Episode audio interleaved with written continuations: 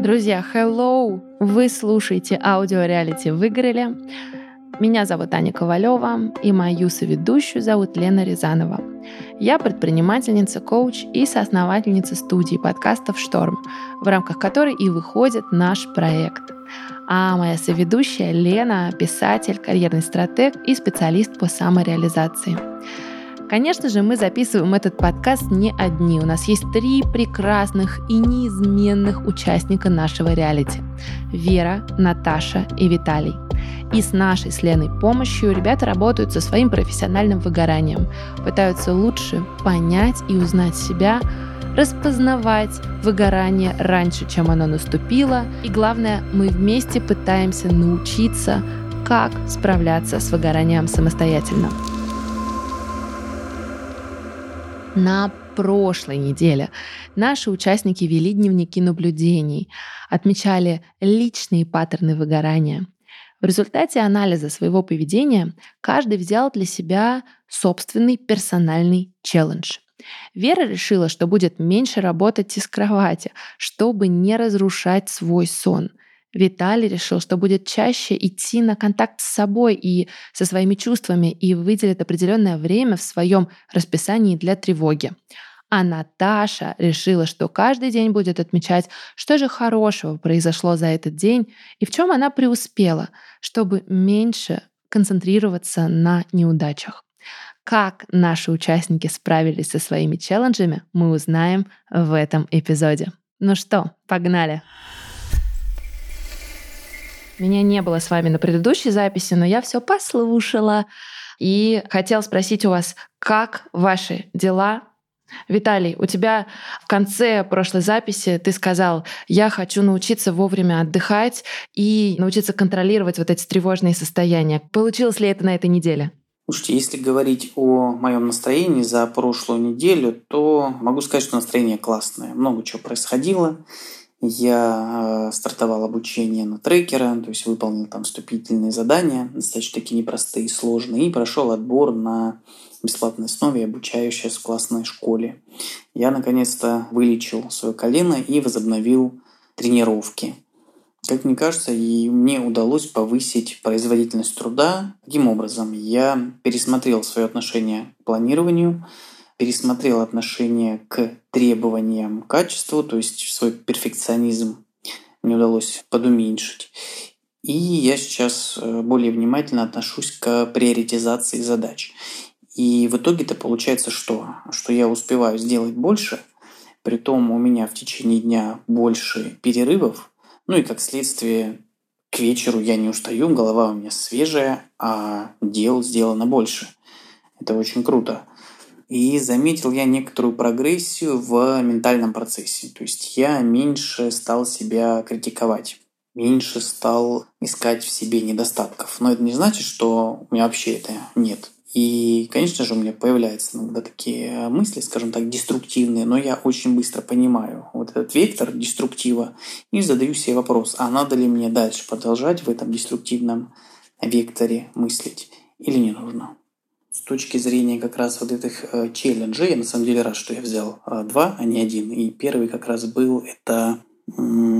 Ален, может быть, ты мне поможешь правильно его назвать. Это когда в течение дня ты себя возвращаешь в какую-то осознанность здесь и сейчас. Ты проверяешь свое состояние. Да, да, так и есть. Замер делаешь. И угу. каким образом? Я поставил повторяющийся будильник с 10 часов э, утра до 20 00 ну, вечера, получается, каждые два часа у меня срабатывал будильник.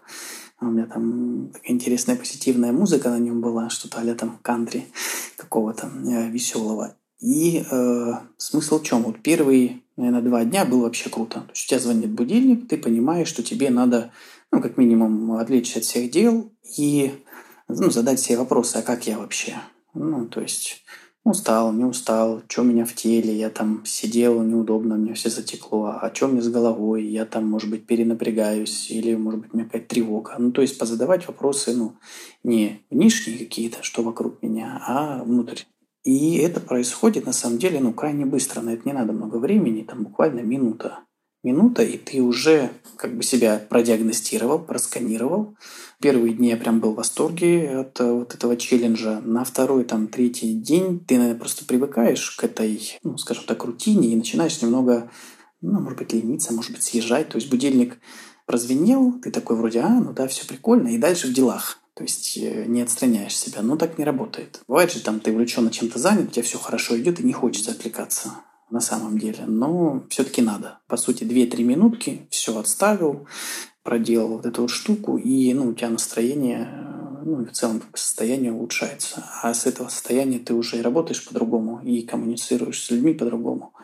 Ну и самим собой в том числе. Поэтому классно, мне очень понравилось. Я продолжаю и думаю, буду продолжать и дальше. Да, не думаю, я уверен. Ну, здесь главное это внимательно подходить и заставлять себя все-таки делать вот эти вот три минутки, потому что в день, условно, эта техника занимает ну, 20-25 минут, наверное, да, ну, дает очень много. Ты отдыхаешь, ты находишься в каком-то коннекте с собой, очень круто, отдача классная. Обмен времени на энергию в деле. Вот, совершенно точно, да.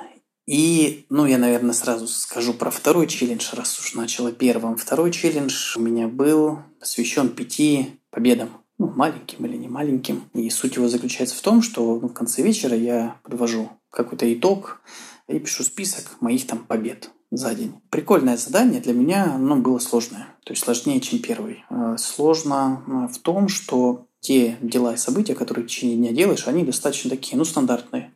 Ну, сделал задачку, сделал, ну, там, проконсультировал кого-то, ну, проконсультировал, или там, я не знаю, решил какой-то там конфликтный вопрос. То есть Мозг хочет находить что-то такого, не знаю, завоевал там полмира, но если не половину, хотя бы четвертинку. Вот. Э, с меньшим как бы, ну, смысла нет вообще подходить, скажем так. Поэтому было сложно, да, фиксировал, находил максимум, по-моему, 4 каких-то победы. И эта штука, она тоже как-то работает на внутреннюю, ну, самоуверенность, что ли, самооценку. Все-таки ты достаешь, да, там не хотел рано вставать, встал, еще сделал зарядку, еще сделал тренировку, еще там по чек-листу, не знаю, 4-5 задач выполнил в день, и все так классно и легко, и ты думаешь, блин, ну круто. Поэтому работает даже с такими людьми, там, с высокими амбициями и требованиями к себе, даже у меня это сработало. Это потрясающая новость. Я заметила, что тебе сложно было наскрести количество побед до нужного числа, но, во-первых, это так часто происходит, особенно с людьми, как ты правильно сказал, амбициозными, высокопродуктивными, но есть исследования, которые говорят о том, что наш мозг не очень хорошо отличает большую победу от маленькой. Разница только в том, что маленькую победу тоже нужно зарегистрировать. Ну, то есть заметить ее и сказать, о, я это сделал, поставить галочку или записать ее в список. Тогда мозг получает ощущение «я могу», «у меня получилось», «это классно». И даже очень простые дела, на которые ты смотришь и которые ты регистрируешь как «сделано», «выполнено», «сделано», «ура», «победа», это невероятное количество энергии, на котором действительно простраивается чувство опоры, другое ощущение себя. Эта техника очень круто работает в период тотальной неопределенности. Когда человек, например, во время смены карьеры или когда происходят какие-то изменения, которые человек не контролирует. И эта техника, в данном случае она будет называться микропланирование, когда ты самые простые дела, такие как рано проснулся, занялся спортом, как планировал, ура, сделал, разобрал шкаф, написал три письма и так далее. Вот когда это все ты забираешь себе как результаты, чувство тревоги уменьшается в связи с неопределенностью, чувство уверенности и опоры возрастает. Поэтому то, что ты освоил эту технику и продолжаешь ее осваивать, тебе еще не раз сослужит добрую службу. Кто продолжит? Наташ, давай ты. У тебя была очень интересная неделя. Непростая. Неделя прошла максимально непривычно. Ну, то есть, если была цель в отпуске переключиться от работы, она действительно случилась потому что мне непривычно, ну, то есть как бы роль, пускай не мама, но крестный как бы 24 на 7 с маленьким тодлером, который гиперактивный, а я просто как бабушка стремлюсь, значит, сесть на любую лестницу или на любую лавочку и такая, типа, ну вон, принеси мне тот камушек, пожалуйста, я посижу тебя тут, подожду. И было, конечно, странно, но сама мысль того, что, в принципе, ты переключаешься, и на самом деле тебе некогда думать о своих проблемах или о работе. И вот, наверное, младенец меня спас от мысли о работе. И это помогло переключить вообще внимание, переключить мозг и дать ему отдохнуть, потому что первые дни меня от усталости выключало просто к обеду или там к шести часам вечера и было пофигу совершенно, лазит он по мне или кричит где-то в истерике. Ну, то есть настолько организм просил отдыха, что ему не мешало ничего, а просто вырубиться там, где он находился. Там стул, диван, а, whatever. Ну, то есть как бы даже не идти до кровати, а просто уснуть, где и был. Поэтому в этом плане неделя получилась, наверное, там не такой плохой, как местами выглядела в отчете. Ну, то есть есть в ней хорошее. Но при этом то, что касается непосредственно самих челленджей, у меня не получилось. Ну, то есть как бы Первый челлендж я брала выбрать определенное, зафиксировать время для тревоги, для тревожности, не знаю, там, критики себя. Но, по сути, как бы тревоги-то и не было потому что тебе некогда, ты не как бы ни в работе, ни в каких-то там проблемах, ты просто стараешься избегать истерик младенца и занять его чем-нибудь, а в свободное время, там, пока он спит, успеть, не знаю, там, приготовить, поесть или просто посидеть в тишине и посмотреть в стену. А второй челлендж был про хвалить себя, и, ну, тоже находить вот эти пять вещей, за что я молодец, и мне кажется, как бы пока что оно мне не далось. А сейчас, там, у нас сегодня уже четверг, то есть уже прошла там еще и половина первой рабочей недели после отпуска. Я вообще даже взяться за этот челлендж не могу, потому что мне кажется, что я вообще нигде не молодец. Настолько меня отрезало от работы, и настолько я вернулась без какого-то ориентира чего я хочу, ну, то есть как бы каких проектов я хочу, а вроде бы ничего нет, ну, типа все надо доделать, ну, все какое-то скучное, и я не понимаю своей роли в команде, там, команда объединились, пока меня не было, ну, то есть я вообще какая-то потерянная в прострации, потому что я не понимаю, где я и кто я, и мне не хватает из-за того, что как бы в целом, как мы обсуждали, что мой там основной сценарий выгорания это про то, что я идентифицирую себя с работой, и все, я потерялась. Как только я перестала себя идентифицировать на работе в силу внешних обстоятельств, изменения структуры, должностных обязанностей и просто вот этого состояния хаоса, я потерялась. Ну, то есть, откровенно, я прям ну, то есть я вообще не понимаю, что делать, куда идти, а где я хочу развиваться. А вроде бы надо домой, а вроде бы не хочется домой. То есть вообще вот это вот состояние апатии и потерянности, и как Виталий мне присылал, держись за любую соломинку, но хочется ее во что-то облечь для себя, неважно там, будь она рабочая или личная, а я ее найти не могу. Ну, то есть вот какую-то любую соломинку, от которой бы хотя бы загорелись глаза. И, конечно, все изменения на работе меня сильно добили, потому что я просто не понимаю, типа, хочу ли я оставаться в этой команде, хочу ли я заниматься тем, чем я занимаюсь. И вообще, насколько я хороша в этом, если меня постоянно как будто бы отпихивают назад, по моим ощущениям. Вот здесь наложились друг на друга два процесса.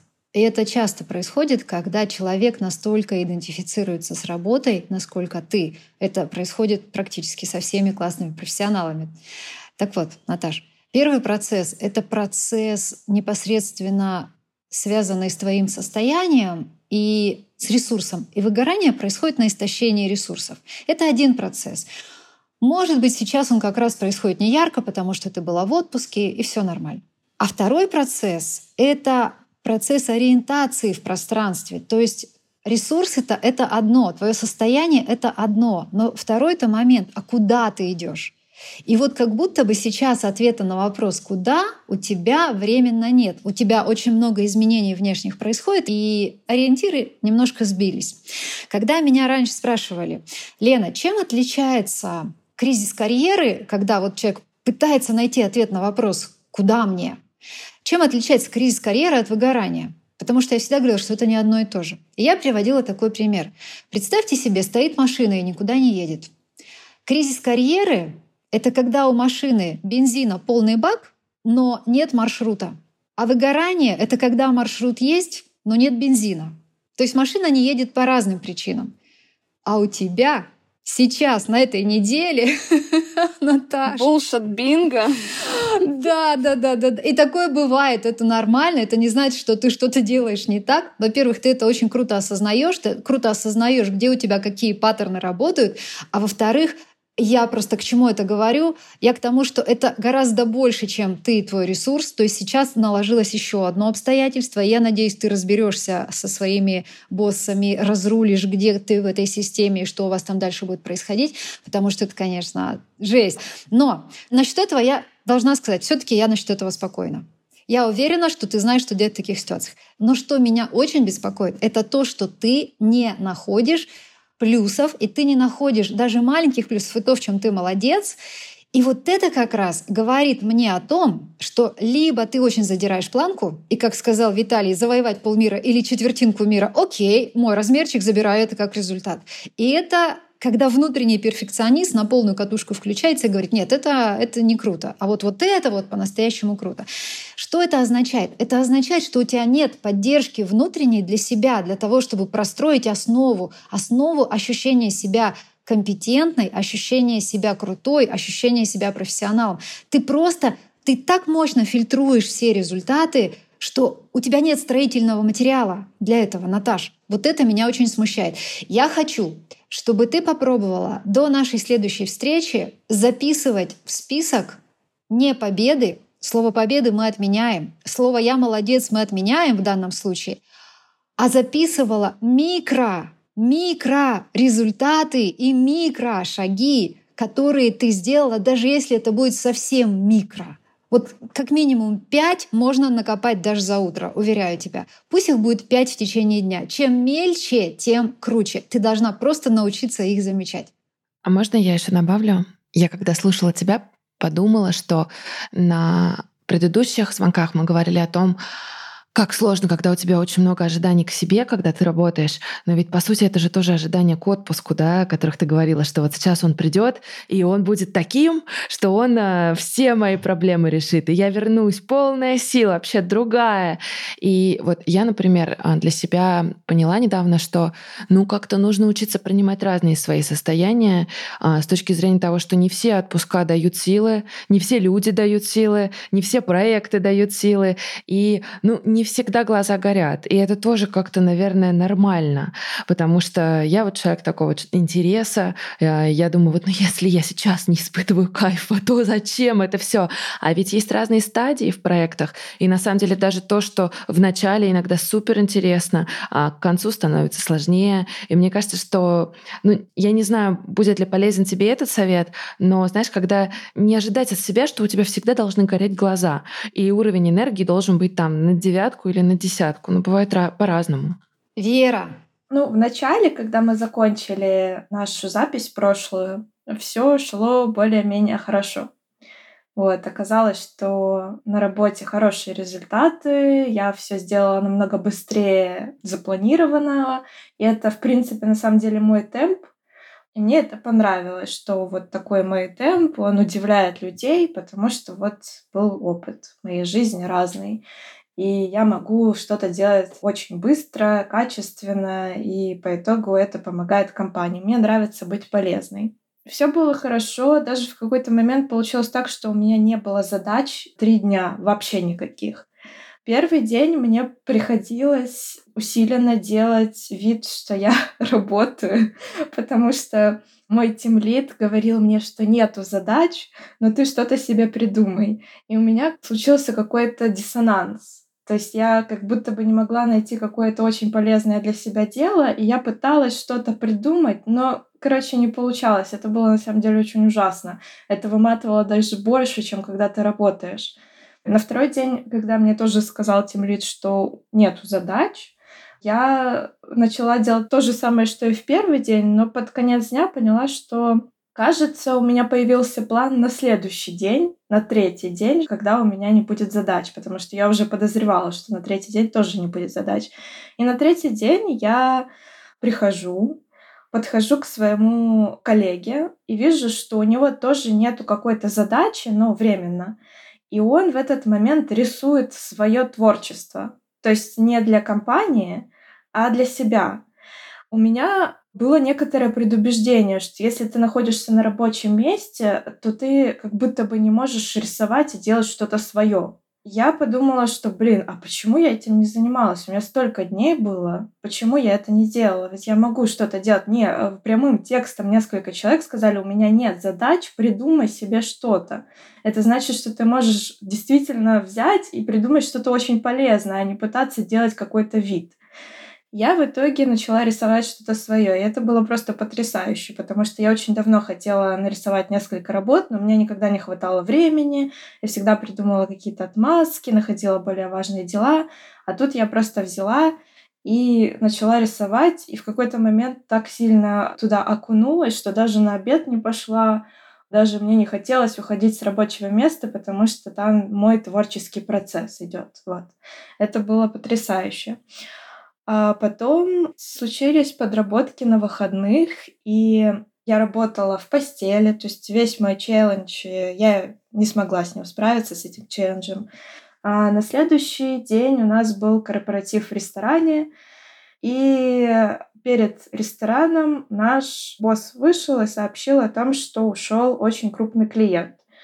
Это тот самый клиент, благодаря тому, что он есть, можно брать какие-то задачи более интересные, но не такие какие-то по бюджету приятные. То есть бюджет этого главного клиента закрывает все.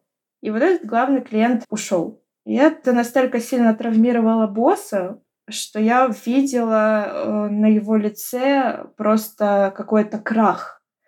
Все говорило его лицо.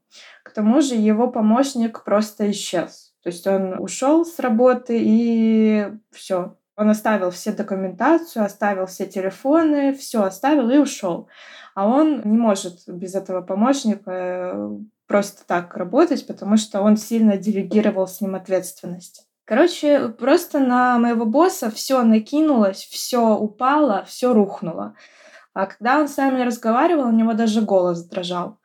Я не дословно все поняла, потому что у него есть некоторый акцент, и я как бы не прям идеально знаю так язык, но я поняла, что то, что этот главный клиент ушел, это очень-очень-очень больно для компании.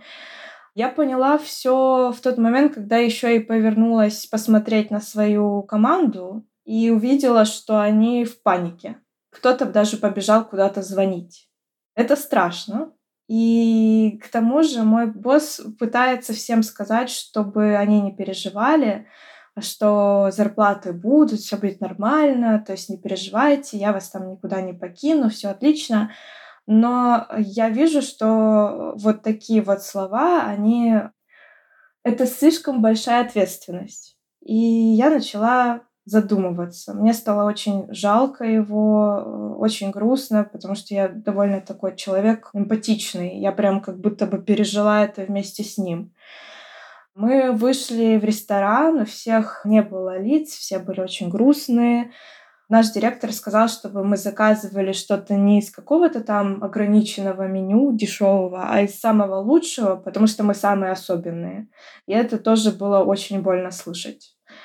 Честно говоря, я очень сильно расстроилась. Это вернуло меня в какое-то состояние нестабильности, потому что если у тебя есть работа, то, в принципе, как иммигрант, ты уже более-менее можешь справиться с некоторыми невзгодами, потому что работа тебе гарантирует жилье, гарантирует, в принципе, какую-то в будущем визу, и все это какой-то такой очень важный плацдарм. Но когда я узнала о том, что и с работой могут быть проблемы, а у меня еще этот испытательный срок, это говорит о том, что в какой-то момент меня вот до конца моего испытательного срока могут меня уволить и, в принципе, даже не платить никакие дополнительные мне деньги за то, что они меня уволили. Потому что, например, если бы я была оформлена, то они мне там в течение трех месяцев еще должны оплатить мое увольнение.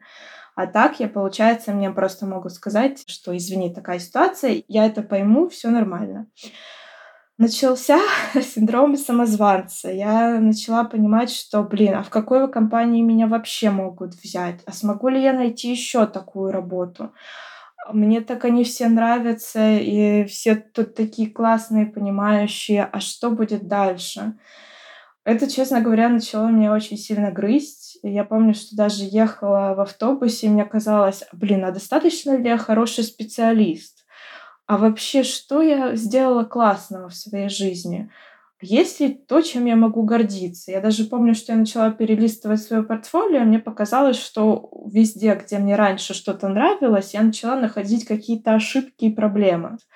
Когда я приехала домой, э, мой муж, мои друзья мне писали говорили, что, блин, ты такая классная, ты такая офигенная, не смей даже расстраиваться, ты точно что-то найдешь. Если не найдешь, мы тебя куда-то засунем в другое место, но все будет классно, не переживай. И вроде как это меня подбодрило. Я поняла, что, в принципе, на этом ничего не заканчивается. Есть некоторые варианты, но начались появляться какие-то странные идеи о том, чтобы сказать директору, чтобы он мне не платил. Я вообще не знаю, откуда это идет. У меня с финансами всегда было такое отношение очень легкое. Для меня как-то голод творческий намного важнее, чем голод физический. Сейчас-то я уже понимаю, что эта идея деструктивная, что любая работа, любая дача должна стоить что-то. Я, может, и буду насыщаться чем-то творческим, но в какой-то момент мне точно дадут какую-то задачу, которая мне не будет сильно нравиться. Но это поток задач, такое бывает. И вот в этот момент я могу просто сломаться, потому что я не всегда буду делать то, что мне нравится. Короче, я остановила себя. Более того, я даже хотела написать своему боссу, поддержать его как-то, но я ему не написала по той простой причине, что я подумала, хорошо, вот 26 числа будет у нас ревью, и ему придется с тяжелым сердцем после прочитанного меня увольнять. То есть мне не хотелось доставлять ему какое-то большего неудобства тем, что я его как бы чем-то поддержала, и сейчас ему хочется меня увольнять. А не поддержав его, не написав ему, увольнять ему будет меня проще. Сейчас я нахожусь в таком каком-то немножко, что ли, знаете, on edge, на краю. Есть даже некоторые такие, знаете, какая-то агрессия появляется, какое-то неудовлетворение. То есть есть эмоции. Вот сейчас даже у меня голос дрожит. То есть это все это очень непросто когда мы оказывались с моим мужем какой-то вообще очень-очень сложной ситуации, невыходимой, ну и не только с мужем, а с кем с кем бы то ни было, я всегда находила выход, всегда. То есть э, как бы сложно и страшно не было, я его находила. И поэтому у меня появилось такое небольшое прозвище «таракан» в хорошем смысле. То есть я везде выживу. Вот и сейчас я за это цепляюсь, что я везде выживу. И Вроде как меня это поддерживает, но грусть я все равно чувствую. Очень понимаю все, что с тобой сейчас происходит, и грусть абсолютно точно ты будешь чувствовать. Странно было бы, если ты ее не чувствовала. Но я хочу очень поддержать тебя, а, и я знаю, что я тебе хочу предложить сделать, и это очень сильно выручало многих людей, с которыми я работала, и это очень простая техника. Можем считать ее челленджем, который я предлагаю тебе взять до следующей встречи. Эта техника называется «Моменты силы». Я прошу тебя напомнить себе о всех ситуациях, о всех событиях, когда ты из каких-то сложных и безвыходных моментов находила выход. Или когда также к моментам силы относится все ценное, что сказали тебе по поводу тебя, спасибо, которые сказали тебе по поводу тебя, и они были важны, те результаты, которыми ты гордишься. В этот момент, когда ты будешь составлять этот список, будет происходить возвращение в твою настоящую историю. Потому что когда возникают такие внезапные нехорошие перемены, когда возникают какие-то моменты спада, наша история нечаянно перезаписывается. Мы забываем, какие мы на самом деле. И вот эта техника возвращения себе моментов силы, она тебя, вера в твою историю вернет, напомнив тебе о том, кто ты есть на самом деле. Мне кажется, очень легко э, впасть в тотальное обесценивание. Но мне понравилось, как Лена сказала, что маленькие победы не так сильно отличаются от больших. И вот когда ты обесцениваешь ты, я, все мы обесцениваем наш путь, мы забываем, что э, вообще-то на этом пути были и маленькие победы тоже. И Твой переезд, твоя адаптация, твоя попытка найти работу в другой стране и начать жизнь с нуля — это все победы. Причем это не маленькие победы. Это, Лена показывает, они большие победы. Но в этом ощущении того, что сейчас что-то не получается, очень легко забыть, что что-то получалось еще вчера. На самом деле я вот ну, слушал рассказ Веры и подумал, человек с именем Вера, ну, не совсем-то верит в себя в каких-то ситуациях, когда на самом деле у нее все права, не просто вся верить, а верить тотально. На самом деле вот э, интересная шутка с тараканом. Почему-то у меня ты ассоциируешься совсем не с тараканом, а с самураем. Потому что вот э, то, как ты описывала ну, свои переживания, да, свою готовность работать за идею, и на самом деле это размышления и поступки, ну, скажем так, человека, во-первых, зрелого и вообще-то нелинейного там какого-то специалиста, я так тебе хочу сказать. Но на самом деле ты реально очень ценнейший кадр, потому что, ну, размышляешь и действуешь таким образом. Вот. Это я тебе говорю как человек, который имел дело с очень разными людьми. Вот. Поэтому прямо, ну, не знаю, не смей не верить в себя, потому что это не обосновано вообще ни раз. А я как карьерный стратег и как профессионал, разбирающийся в потенциале людей, вообще ставлю на тебе печать высший уровень потенциала. И присоединяюсь к Виталию и говорю, не смей, профессиональное заключение, ты невероятно крутая, у тебя все получится.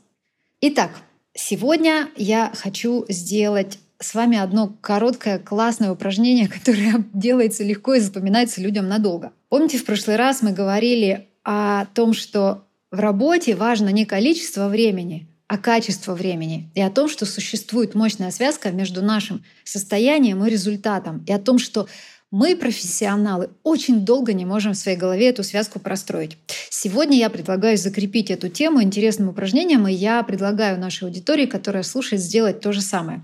Упражнение очень прикольное. Для этого нам нужен лист бумаги. Если у вас есть, можно небольшой, и этот лист я прошу разделить на две части. Первая часть листа — это про вас, когда ваша батарейка заряжена на 100%, на 80, 90, 100%, вот когда энергии столько. А во второй части листа — это про вас, когда ваша батарейка настолько разряжена, что уже мигает красная лампочка. Ну, скажем, 5-10% заряда. Это вы в двух состояниях. И я хочу, первое, чтобы вы дали каждому из этих своих состояний название. Мои названия я в состоянии высокого заряда называю себя жгу. Я в состоянии низкого заряда называю себя вата. Мое состояние так называется. Не я себя так называю, так называется мое состояние. Итак, вата и жгу — это мои названия. У вас какие? У меня искра э, и невминос. Мой вариант — это лидер и портянка. А мой вариант — Халк и овощ. Ну, у Ани звезда и мямля. Кстати, они обычно рядом идут, если честно. А у Лены, а у Лены вата и жгу. Все потрясающе. Все потрясающе у нас. Теперь идем дальше. Вторая часть этого упражнения. Вот теперь у нас есть два наших состояния. Состояние мы в высоком заряде, состояние мы в низком заряде. И у меня четыре вопроса к этим нашим состояниям. Вопрос первый. Я их задам вам все сразу, это поможет вам описать себя. Я прошу вас описать себя в этих двух состояниях, ориентируясь на четыре вопроса. Первый, что вы думаете о себе. Второе, что вы думаете о своей работе. Вы в разных состояниях, в каждом из этих состояний. Третье, что вы думаете о тех проблемах, которые сейчас происходят в работе независимо от того, конкретно проблемы. Сейчас, в принципе, о любых проблемах, которые происходят. И последнее, что вы думаете о будущем, о будущих возможностях? Что я думаю о себе? Э, в состоянии лидер я думаю, что я профессионал, я э, классный, энергичный, ну и вообще все у меня хорошо в целом. Если я портянка, то я думаю, что я никуда не гожусь, и к своим годам я не стал профессионалом, и вообще, скорее всего, мне надо возвращаться обратно в свою деревню. Что я думаю о работе? В состоянии лидера э, я уверен и убежден, что у меня классная работа, я ее люблю, у меня классная команда. Да, идеально никогда не бывает, бывают сложности, но мне все это нравится, нравится с ними справляться. Когда я в режиме портянка. О работе я думаю, что она мне не нравится, что я с ней не справляюсь, что мне не подходит работа, и я ей не подхожу, что она неинтересная, что от меня требует слишком много, я и так дофига чего выполняю. Ну и все в таком ключе. О проблемах. Когда я лидер, я говорю пофиг, разрулим. Ну или есть, э, вспомнил такой армейскую ассоциацию, когда с нами там что-то делают, а мы крепчаем. Если я портянка, то проблемы я воспринимаю, задаю вопросы, а за что я не справлюсь, почему я, я из этого не вылезу, и сколько можно, почему так много. А если мы говорим о будущем, то с позиции лидера я, наверное, не так часто вообще будущее буду заглядывать из позиции лидера. А если буду заглядывать, я буду говорить, что, блядь, меня ждет много всего. Я развиваюсь, расту, и любое завтра и послезавтра будет лучше, чем сегодня. Там вообще круто. Круто и сегодня, но завтра будет еще круче. Если я портянка, то я о будущем точно буду думать чаще и буду говорить, что точно все будет хуже, что мои там возможности, шансы, там удача, успех, мое преодоление, это все как бы не вывезу, не справлюсь, и сейчас судьба поведет меня вообще по другой какой-то дорожке. Если я в состоянии овоща, то я думаю, что у меня ничего не получается, я не справлюсь, и вообще я ничего не достигла, где я в свои годы. И посмотрите на всех моих однокурсников и друзей. Если в этом же состоянии о работе я думаю, что и повышения не получится, и зоны роста нет, и непонятно, куда развиваться, и, и я теряюсь. В состоянии овощ о проблемах, которые происходят, я даже не думаю, я их боюсь. Ну, то есть я боюсь, что я не справлюсь, я боюсь, что меня завалит так, что я никогда не выгребу. И о будущих возможностях я думаю не как о зоне развития, а как о преградах, ну, каких-то прям трудностях, которые надо будет вот прям сжать зубы и, я не знаю, ползти, скрести и пробираться сквозь дебри. А если я в состоянии Халка, то я себе думаю, какая я умная, красивая и жизнерадостная. О работе я думаю, что можно попробовать по-другому. Если сейчас что-то не получается, то можно попробовать зайти с другой стороны, и это точно не конец Вселенной, что есть другие компании, есть другие команды, есть другие возможности. О проблемах, которые происходят, э, я думаю, что разрулим, справимся. Даже если не справимся, это не работа хирурга, и от этого не зависит жизни о будущих возможностях, я думаю, Лен, вот похоже на тебя, мне хочется вот это, вот это и вот это, и все попробовать, и можно сразу. Пожалуйста, заверните. И я бегу туда, но не всегда добегаю. Начну состояние искры. Что я думаю о себе? Это я крутая, я классная, мне так нравится это состояние, я прям офигеваю, как я могу свернуть горы. Вот, вот у меня прям такой прилив в состоянии искра. Что я думаю о работе? Хочу попробовать больше, хочу э, знать больше, хочу проэкспериментировать. Так интересно, так интересно. Хочется в это прям занырнуть и не вынырнуть. А что я думаю о проблемах, которые возникают в состоянии искра? Это прорвемся, это очень интересно. Если я с этим справлюсь, это новый level прикольно, надо попробовать, надо сделать. Что я думаю о будущем? Честно говоря, когда я счастлива, я мало думаю о каком-то далеком будущем. Но я думаю о ближайшем, и мне нравится, что я начинаю себя укатывать, баловать в состоянии искра. Мне нравится вот так вот спонтанно, я могу себе что-то позволить. мне это нравится. Вот. Что я думаю о себе в состоянии невминос? Я говно. Я вообще ужасная, и я не понимаю, как я могу вообще существовать. Что я думаю о работе? Я вообще, честно говоря, всегда люблю свою работу. Даже если я говно, я все равно хочу типа ее делать. У меня нету такого, что все плохо и работа там тоже плохая. Я всегда пытаюсь найти для себя лучшее положение. Поэтому, да, такого даже я не смогла придумать. О возникших проблемах у меня всегда, о боже, опять, нет, как я устала, я просто это ненавижу, я не хочу. А в будущем в состоянии миноза очень много тревог, что все пойдет коту под хвост, э, план намеченный не будет э, выполнен, зря я вообще придумала этот план, и э, вообще мне нужно закрыться где-то в домике и там сидеть, как улиточка. Что я думаю о себе, когда я ну, с чего начнем? Давайте со звезды. Потому что мне нравилось, вы когда все говорили про ваши верхние состояния, вот я видела, как вы улыбаетесь, и это, это чувствовалось даже, мне кажется, по звуку. Что я думаю о себе? Я думаю, что я умничка, что я молодец, что я столько могу, а главное, столько еще смогу. И вообще, как это меня, душенька, на все хватает. Что я думаю о своей работе? Что она супер интересная, что я такая молодец, что я себе же ее придумала, и что себя такими интересными людьми окружила. И вообще, как бы, ну, просто жизнь хороша. А, собственно, что я думаю о будущем? Что оно будет светлым и ясным, и что даже если будут какие-то проблемки, то я справлюсь со всем, потому что я умничка. Возвращаемся к пункту один.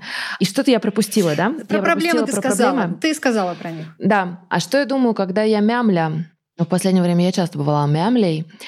Я думаю о себе, что я слишком много на себя взяла, что пора всем уже признаться, что ты не справляешься, пора выбирать приоритеты и наконец-то признаться себе, что у тебя все получается плохо.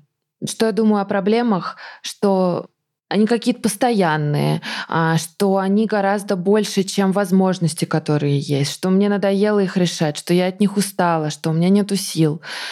Что я думаю про будущее?